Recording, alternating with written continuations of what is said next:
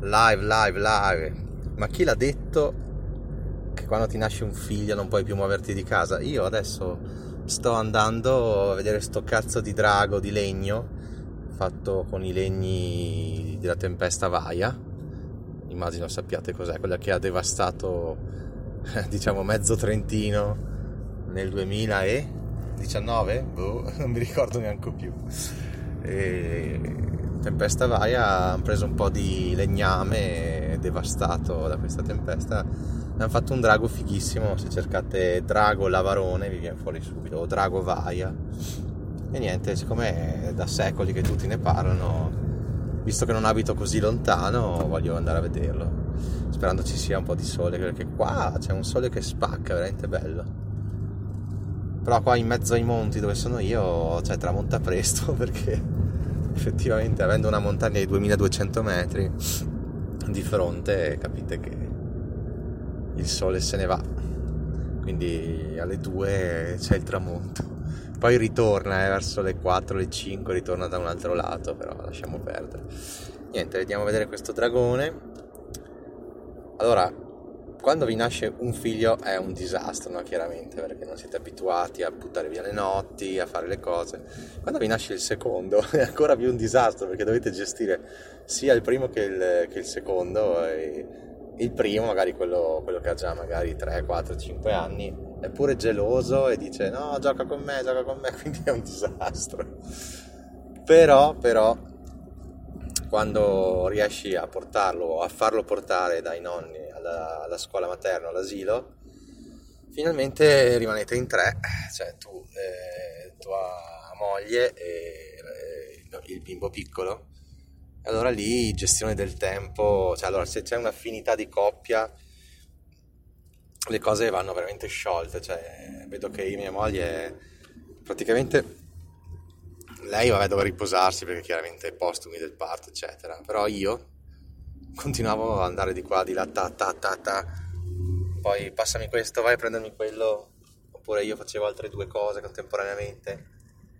E alla fine sono riuscito comunque a andare all'anagrafe stamattina, andare in farmacia, a prenotare altre due cose, a fare magari latte in polvere integrazione al latte materno, cioè un casino di cose mi ha pure chiamato il mio capo perché è allarmato che non vado più a lavorare.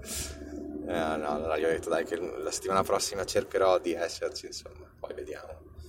Perché mi pare che nel 2022 hanno conformato questi 10 giorni di maternità obbligatoria da fare entro i primi 5 mesi, quindi c'è tutto il tempo di farli. Però questa settimana qua cioè, è improponibile, cioè, ogni 3 ore ti devi alzare star sveglio mezz'ora per fare un po' di cose, poi dormi altre tre ore, poi un'altra poppata, quindi la notte dormi, però devi un po' abituarti a questi stacchi. E niente, insomma, comunque cambiando argomento, siamo carichi, grande Giacomo, veramente finalmente hai scritto il libro, non hai scritto un libro, hai scritto il libro. Col tuo nome e cognome che rappresenta il podcast, benissimo, bello, bello, bello, mi piace, copertina stupenda veramente azzeccatissima la copertina. Chiaramente molto seria, però oh, ci sta insomma. Visto che il podcast serio lo è e non lo è, nel senso che ci sono tante battute, parolacce, che a me piace un sacco, eh, non cambiare mai su questo. Però ci sta che hai fatto una copertina seria.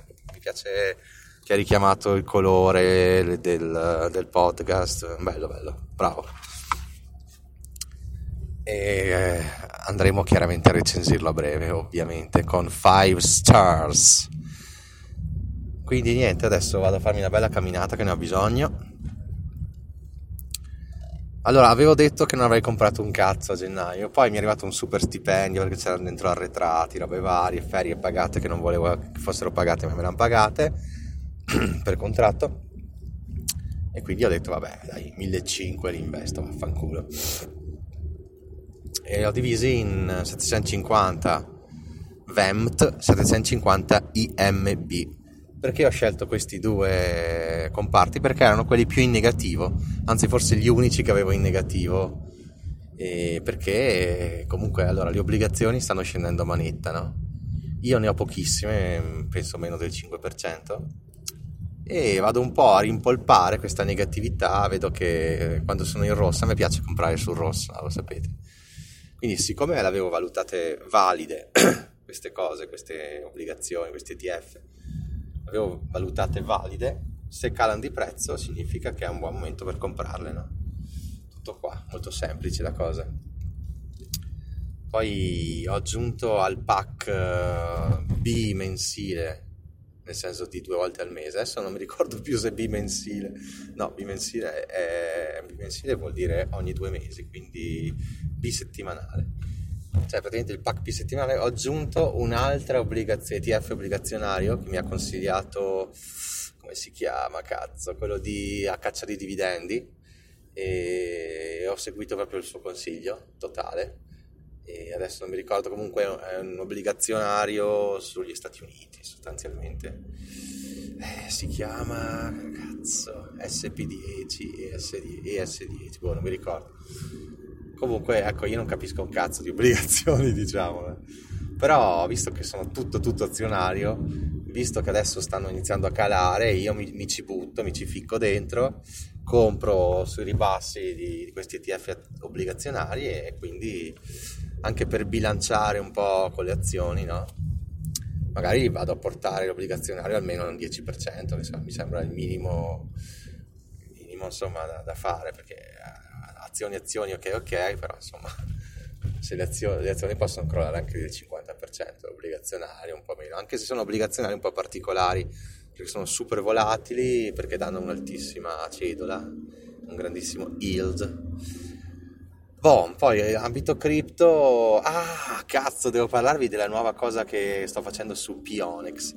A parte l'arbitraggio su Pionex, no, che però devi farlo in dollari, io avendo poca liquidità in dollari, diciamo che ne ho messi pochissimi, però ho scoperto questo Earn, E-A-R-N, Earn, in Pionex, in cui tu praticamente cosa vai a fare? È una specie di opzione, no?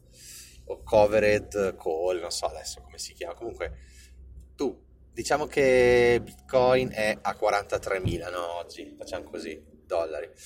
Vai a fare un obbli- eh, un, un'opzione su Bitcoin a prezzo, che ne so, 50.000 della durata di facciamo 30 giorni. Cosa succede? Loro ti dicono, io ti do c'è la modalità standard e modalità aggressiva, no? Io più che altro vado sull'aggressivo. C'è un rischio un po' maggiore, però dai, speriamo che vada tutto bene, insomma. Cioè vai praticamente in leva 2 o leva 3, penso leva 2. Spero prenda il cellulare perché qua sono strade un po' montagnose. Comunque, su Pionex vai a dire vado a scommettere, perché in realtà è una scommessa, no, un'opzione.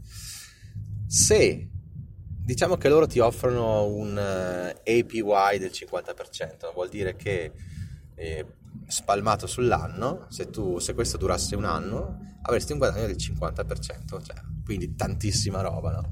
Chiaramente se lo fai sui 20 giorni, non è che vai a prendere il 50%, devi fare il 50% diviso 365 per 20, no? Facile, più o meno un trentesimo, così a spanna e un 36esimo, effettivamente era più facile. No, che cazzo dico? ecco, mi sono perso, porca troia. Comunque, ah sì, dai. Allora, praticamente loro ti dicono, boh, ti do il 50% APR o APY. APR, quindi ancora meglio. Boh, dopo questi 20 giorni, se il prezzo di Bitcoin eh, ha superato i 50.000, loro ti danno il guadagno in dollari, quindi i tuoi bitcoin che hai scommesso li vai a perdere, però non solo hai venduto bitcoin eh, al prezzo stabilito che è 50.000, ma vai a prendere appunto la percentuale EPR che è stata pattuita, quindi il 50% EPR. Quindi ci hai guadagnato. Se il prezzo non raggiunge i 50.000, quindi o va in giù o va in su, ma non abbastanza da arrivare ai 50.000, diciamo che sia partiti da 43.000, tu vai, ri, re, ti ritornano indietro i bitcoin che hai messo e in più ti danno il 50% IPR. Allora, qual è moda, l'unico modo per perderci?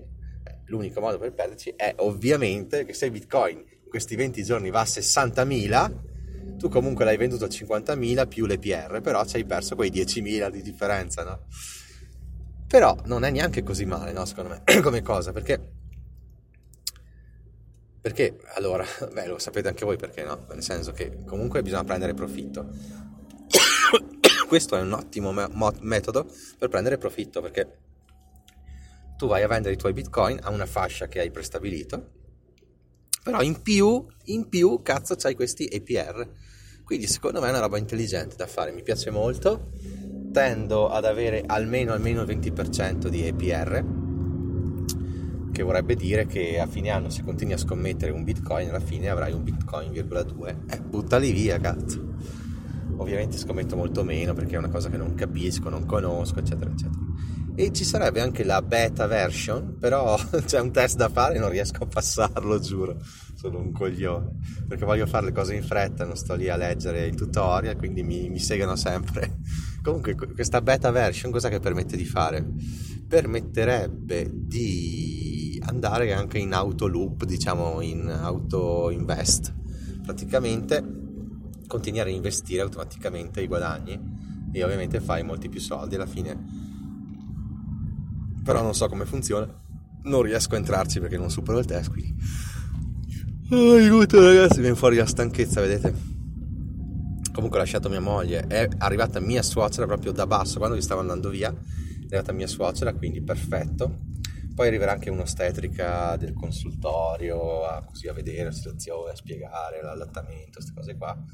Quindi dai, il Trentino su queste cose è molto avanti, eh, devo dire che se uno sa usare bene questi strumenti, c'è veramente tante cose gratuite date a chiunque, insomma. E quindi niente, le cripto stanno, sono più o meno stabili, quindi non si capisce dove va a parare, ma, ma, ma ci sono tantissimi segnali bullish. Lo sapete che io sono un ottimista, quindi non ascoltatemi quando dico così, però sono abbastanza bullish. Adesso c'è una galleria bella lunga che faccio spesso in bici.